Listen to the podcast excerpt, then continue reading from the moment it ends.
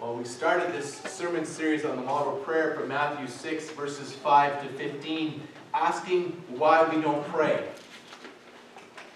We acknowledge the importance of prayer. We acknowledge the privilege of prayer. We acknowledge the power of prayer. But often we still do not pray. I talked about how faithful Christians, people who are, are dealing with, with heart issues like unrepentant sin, laziness, and selfishness, and doubt, and misplaced priorities, and so on, people who are, are really dealing with these issues often still struggle to pray. I explained that one major reason that many Christians don't pray is that they don't know how to pray. They've never been taught to pray. I was discipled by faithful men. I went to a lot of prayer meetings over the years.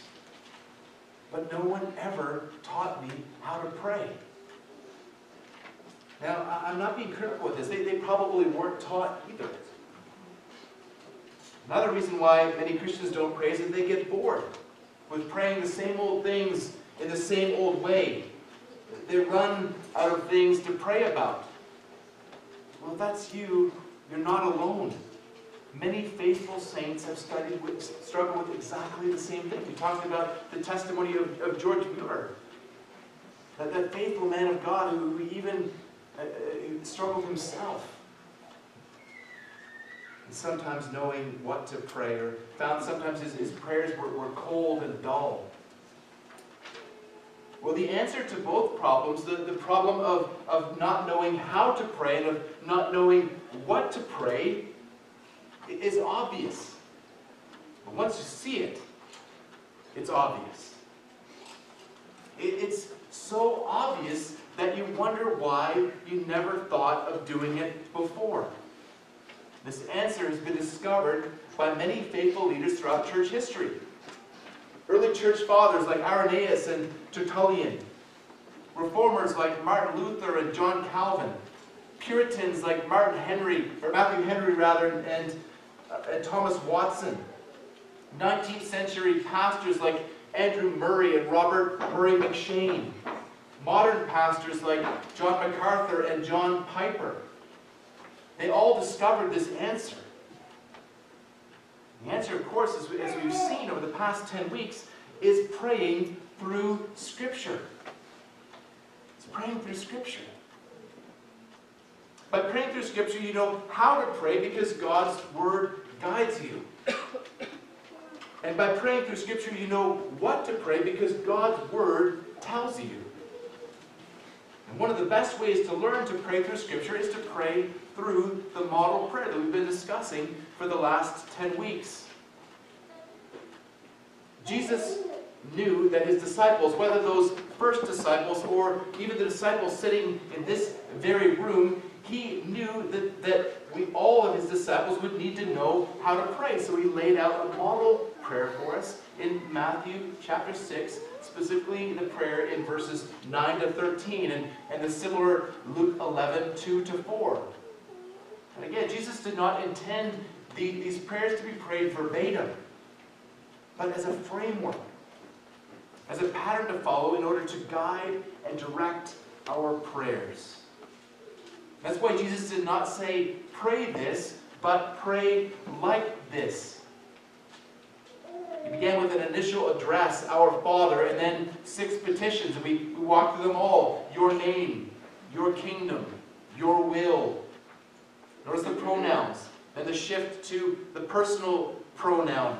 Our bread, our forgiveness, and our protection. We're briefly going to outline what we learned through this series, and at the end, I'm going to give an opportunity for people to give testimony of some of the things that God has taught as we've, as we've studied this prayer together. Things either they've, they've learned and, and, and incorporated into their own prayer life or or even answers to prayer. We spent we first spent a week looking at the introduction to prayer to the prayer in, in verses 5 to 9a, where Jesus contrasted true prayer with, with the, the prayers of those who are more concerned about what others thought. And true prayer with, with pe people who just said the same thing over and over again. And then we went into the prayer proper. And in verse 9b, the address, Our Father. The focus there is, is on the relationship that we have with Almighty God. First, we, we see in, the, in the, his, the, the appellation Father, we see his immanence. But it also expresses God's transcendence, God's otherness. But in dealing with, with who God is as our Father, we, we understand that we have been adopted into His family. It doesn't cost us anything, but it cost God dearly. It cost the Father the life of His Son. It cost the Son his life. The Father poured out his wrath on his Son so that we can call him Father. You need to let go of your 21st century presuppositions of fatherhood and, and see that, that God, in, in using this, this term, is, is, is showing us that, that fathers are to be honored and God is to be honored as our Father. You also need to let go of your own personal biases of fatherhood and let God's Word guide your thinking. God is a faithful Father. He will never let you down or do anything other than that which is best for you. This is also not just a, an individual prayer. This is, this is corporate. It's not just my father, but our father. If God is your father, you have brothers, you have sisters, for whom you are also to pray.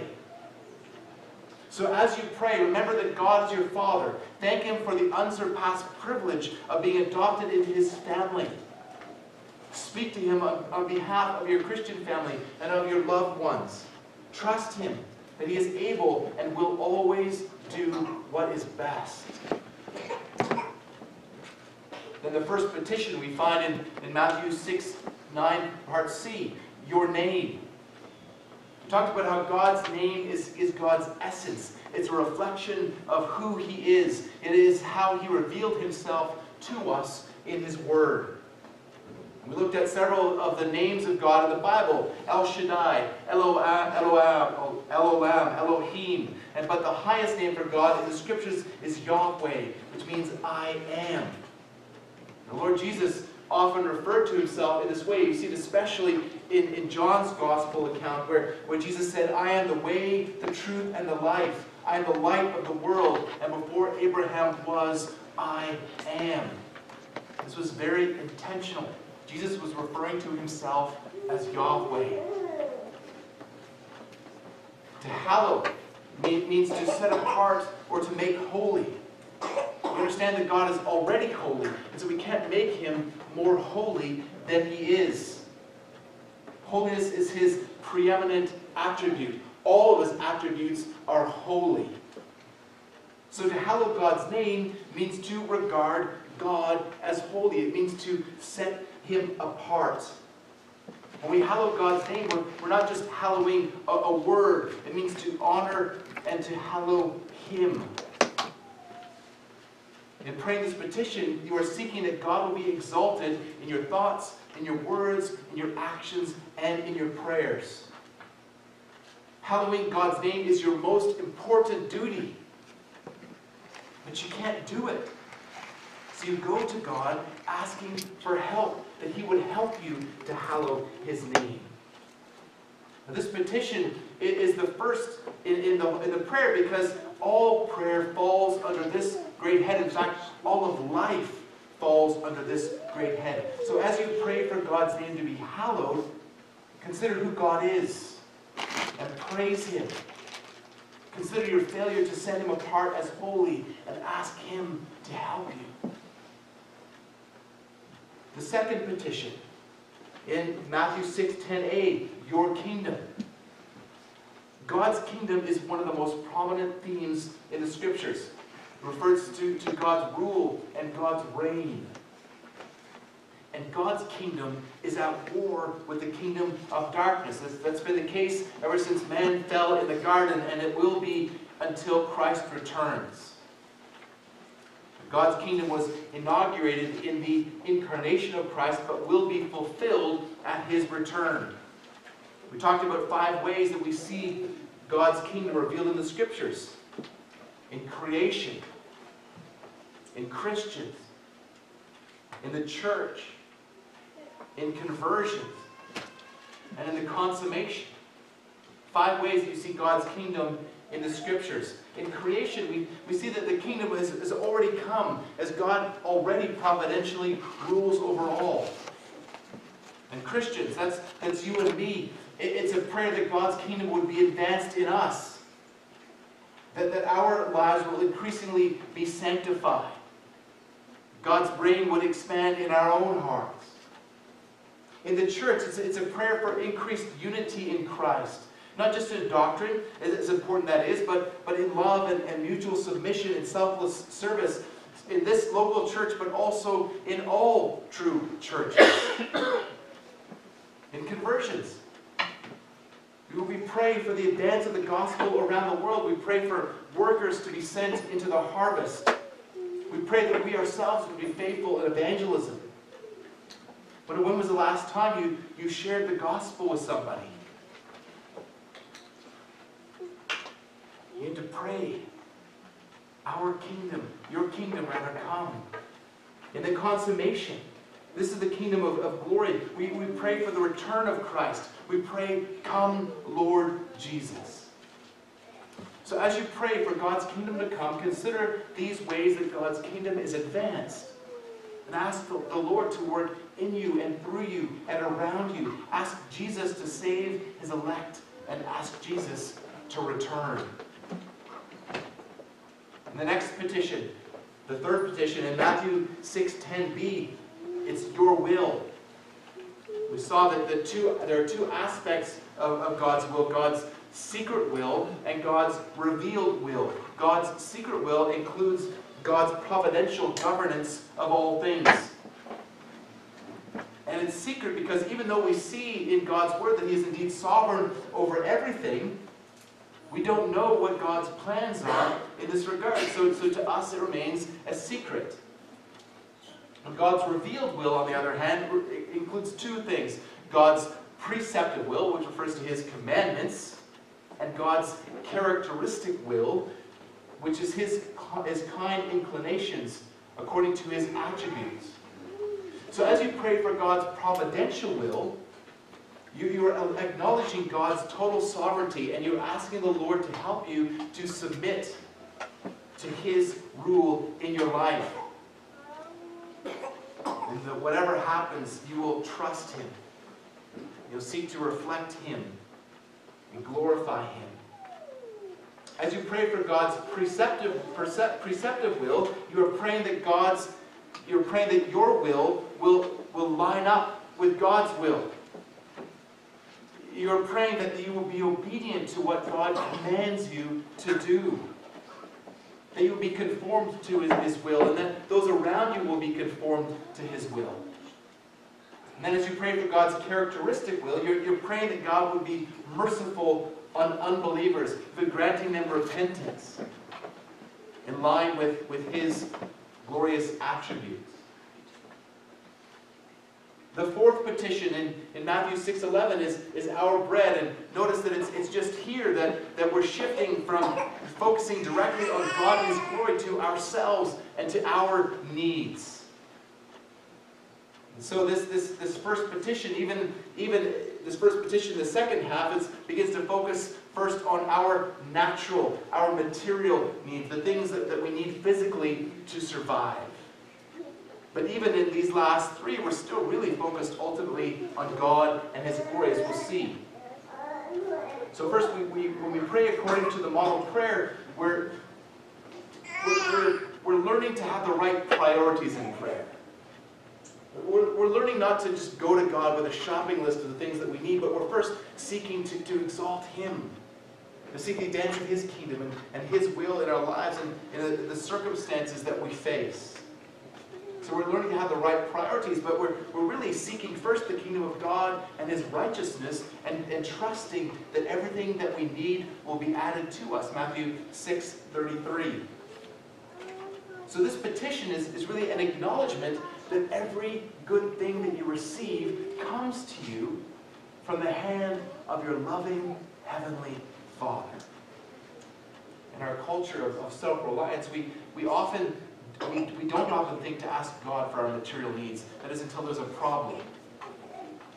We, we don't generally think to, to ask for, for food on our table until we're hungry. I don't think in our culture many of us are, are really ever going to experience true hunger. But part of, of this prayer for, uh, for God to provide for our physical needs also includes health. You don't generally think to, to pray for God to, to, to keep you healthy until you are unhealthy. Until there's, there's a, a, a scary diagnosis in your life or the, the lives of, of somebody around you. So this, this prayer teaches us that we are ultimately and, and completely reliant on God. This is a prayer, again, to provide for our material needs, and not in general, not just, just food, but it also includes health. And it's really to be a daily prayer. You're, you're asking God to give you enough for today. Not for, for a superabundance, but for enough. And you're asking again, not just for yourself individually, but, but for your brothers and sisters as well, for our daily bread. By praying in this way, your, your Father is drawing you into a, an intimate relationship with Him. Five times in, in this passage, Jesus teaches that the giver is the Father. And so he's teaching us not, not to seek the, the, the gift, but the giver. He wants you to seek him. And I believe that's, that's one of the reasons why God designed us to, to need daily food. You don't just eat once a year, something that, that tastes like styrofoam, and, and then be done with it. But you need to eat every day. And so, so as you, you put that food on your table, it's a reminder of who God is, and you as a creature are being dependent on Him. So as you pray for your daily bread, you're, you're considering your present needs and the needs of those around you, and you are going to your Heavenly Father in humble daily reliance. The fifth petition we see in Matthew 6.12 and also in verses 14 and 15 is for our forgiveness.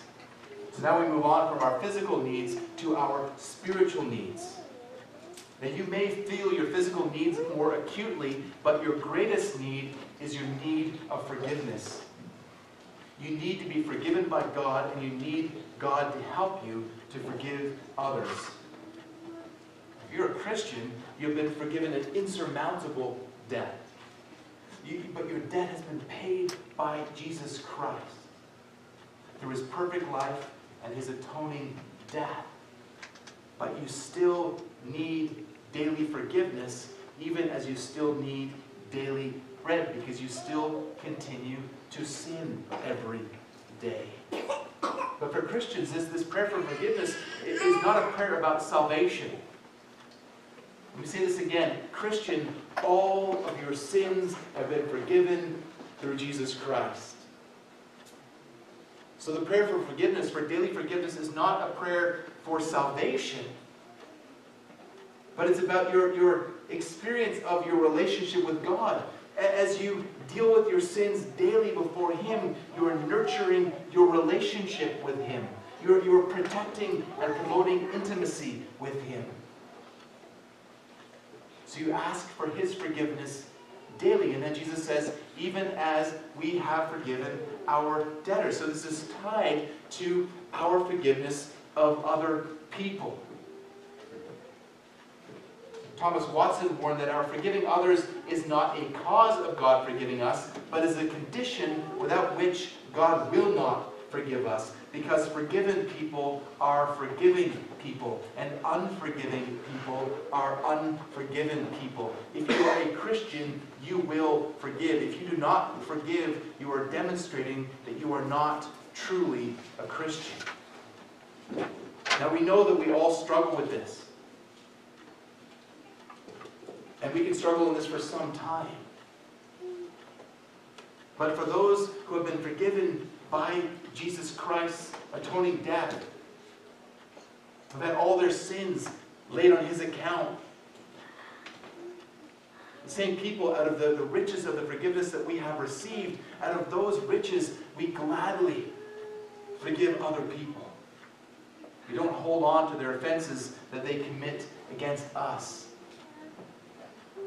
Now, in some cases, people are going to sin against you again, so you need to forgive them again. But in other cases, we take back the forgiveness that we had once granted. So we can sometimes need to forgive people for the same offense again and again and again. Our forgiveness of others is unconditional. We don't wait for others to seek forgiveness. We take the initiative in seeking to forgive them. This is hard. I don't know about you, but one of the hardest things that I've ever had to do was to forgive people who hurt me, but don't think that they've done anything wrong. apart from God's grace, I can't do that. I've tried. I can't.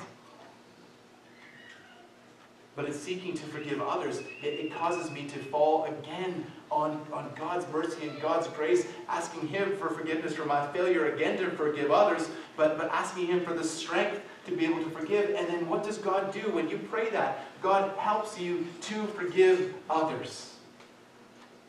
Know, people here have testified of, of the strength that God has given them to forgive others who have sinned against them grievously. As one who has been forgiven, you have now been freed to forgive others. So as you pray daily for forgiveness, you're reflecting on the, on the past day or past days of, of, of what you have done and, and asking the Lord to reveal your sin, and you're asking Him to grant you repentance. You're asking Him to, to help you to overcome that, to turn away from that sin, and you're asking Him to forgive you for it. But you're also interceding for those around you, asking that they also would be forgiven. Asking them to, to repent and to turn away from their sin. And also, as you pray daily for forgiveness, you're asking the Lord to help you to forgive those who have sinned against you. And the final petition, Matthew 6:13, is a prayer for our protection. We're praying here, obviously, that the Lord would, would protect us. Let, like food and forgiveness are daily needs, protection is a daily need as well. We know that God does, does not ever entice us to sin. So when Jesus uses the word temptation here, he's referring to, to testing or trial. When he says, lead us not into temptation, he's, he's not talking about God enticing us into sin. He's, he's, he's telling us that, that we need to um, to pray that, that, that, we would never be uh, tested so severely that we'll fall into sin. You need to understand that you have three enemies the world, the flesh, and the devil. You need to know your enemies, and you need to know your weaknesses. Praying specifically and intentionally, fighting against each one in the power of the Holy Spirit. You need to flee from every temptation and from every tempting situation. If you've fallen before in a specific area and you go back to that again, you're being foolish. You're making provision for the flesh. So when you, you pray this, for protection, you're, you're praying specifically that the Lord will keep you from all forms of evil, especially from the evil one, from Satan the deceiver, who comes to you as a tempter, and then when you fall, he becomes your accuser. As you pray for your God not to lead you into temptation, you are thinking about the coming day and, and what trials or tests are likely to come through the day, and, and you're, you're asking for strength to, to uh, and wisdom to avoid those, and you're also seeking wisdom to, to avoid pitfalls that might blindside you. So as you, as you pray for deliverance from evil, you're, you're considering the, the evil around you, ways you've fallen before and, and, and you're asking for help to overcome. You're, you're considering evil people who are like you're likely to encounter through the day and asking the Lord to protect you from their wickedness, from their influence. You're considering the devil and asking the Lord to protect you from his schemes. So that's really the, the model prayer. Six petitions that, that really encompass all of life our physical life and our, our spiritual life and, and our relationship with God and what we should be seeking ultimately for Him and for His glory, to live lives for Him and His glory. So this model really provides a framework for your prayer. But as I said from the outset, not, not all prayer needs to be lockstep in this format, according to this pattern. But this model prayer does help you to know what to pray and how to pray. Helps you to maintain the right priorities in prayer.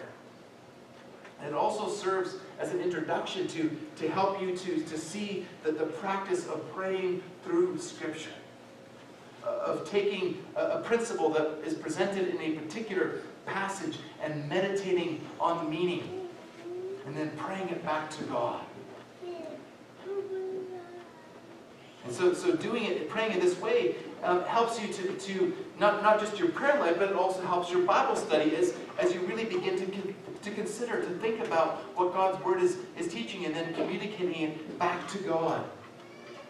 So many have testified of the way that, that praying in this way, it, it, praying through Scripture, has really transformed their prayer life, making that their prayers come alive. The Scriptures are a limitless oil field to fuel your prayer life. If you ever run out of things to pray, all you have to do is turn the page. As you get into praying through Scripture, uh, after the, the, model prayer, the Psalms are, are really the, the, next place that I, I, would recommend that you go. The Psalms have been described as the, the prayer book of God's people. Consider the life of David, who, who wrote at least half of the Psalms. David went through some sweet times. He also he also went through some dark times. His words can give voice to our joy, and his, his voice, his, his words can give voice to our, to our tears as well. The Psalms reveal how a man after God's own heart prayed during rejoicing and during despair, during victory and during defeat, and living in walking in righteousness and in guilt. So through the Psalms we see how a godly man and a godly woman ought to respond to the various circumstances and situations of life. Whatever circumstance you face, there's a psalm for that. Let's just look at a few. Turn, if you will, in your Bible to, to Psalm chapter 8, to Psalms 8. To Psalms 8. This is known as a, as a psalm of praise praising God's attributes. O Lord, our Lord, how majestic is your name in all the earth. And so praying through this, you would, you would, you would just like we've, we've been doing, you would think about God's attributes that are revealed in his name and praise him individually for these things. You set your glory above the heavens, and so you can just describe God's glory in, in his creation and so on. As you as he goes down verse 3, when I look at your heavens and the work of your fingers, the moon, the stars, which you have set in place. Just I was thinking this this morning, as I was looking at, at the moon, as the, as the moon was setting early this morning, it was, it was huge, it was beautiful. You can praise God for, for creating the moon and for setting it in, in place. So, so a psalm like, like Psalm 8 gives you an opportunity and gives you a way to, to guide you to seek to glorify God. We're looking at Psalm 42. This is known as a psalm of lament. The psalm of lament is as David, uh, sort of sons of Korah, um, are crying out to God in the, in the midst of, of trial and, and turmoil. As the deer pants for a flowing streams, soul pants my soul for you, O God. My soul thirsts for God, for the living God. When shall I come and, and appear before God? Have you ever hungered for God that way? That, that describes a, a deer is being chased by hunters and is, is, is, is, feels like he's dying of thirst. But this deer wants God more, or the, the, this, the psalmist wants God more than the deer pants for water. My tears have been my food day and night. While they say continually, Where's my God? crying, and, and, the, and the people who are, are mocking you and mocking your God. You can pray this. You can pray the concepts of, of this psalm and, and let your let your, your tears flow before God. In verse 5, you, you preach to God, to your own soul. Why are you cast down, O my soul, and why are you in turmoil within me? Hope in God, for I shall again praise him, my salvation and my God. My soul is cast down within me. Therefore I remember you. And so the, it's preaching to yourself and praying to God that, that you would be able to, to reach out to Him and that you would again praise His name. So the Psalms can give voice to your lament as you pray it back to God. Or turn to Psalm 51. Psalm 51 is, is a prayer of repentance. We've talked about this before, but, but where where, when David is, is approached by, by the prophet Nathan after David sinned with Bathsheba, and this, this song is David's prayer of repentance. Have mercy on me, O God, according to your steadfast love, according, according to your abundant mercy, blot out my transgressions, wash me thoroughly from my iniquity, and cleanse me from my sin. So, so whatever sin it is that you need to repent of, you, you go to God praying this song saying, God, wash me thoroughly from, from this sin. Ex, ex, talk to God about what that sin specifically is. Ask His forgiveness. Ask for His cleansing. And just, I, I really, if you are, if you are feeling guilty before God, you, you need to make Psalm 51 a part of your prayer vocabulary. And one final one, Psalm 100, is is a psalm of thanksgiving. Psalm 100. Make a joyful noise to the Lord, all the earth. Serve the Lord with gladness. Come into his presence with singing. Then in verse 4, enter his gates with thanksgiving and his courts with praise. Give thanks to God. Bless his, bless his name. The Lord is good, his steadfast love endures forever, his faithfulness to all generations. And so as you as you pray this song, you're thinking about all the things that you need to be thankful for for God and asking that forgiveness to, to well up in your heart and overflow in, in praise to him. A few examples of, of how you can, can use the Psalms to, to pray the scriptures, to pray God's word back to God. It's not just the Psalms. But the epistles, the gospels, become your own as you adopt them into your prayer life. And I'm excited to think about what will happen in the life of this church as, as we begin to grow in prayer, as we grab hold of the practice of praying through the scriptures. We do this on, on Saturday mornings when the, when the men come together to pray. This is our, our practice. We, we pray through the scriptures together. And, and if you want to, to learn how to do this, it's a great opportunity to come out and to practice. So praying through the scripture makes, makes prayer a two-way conversation.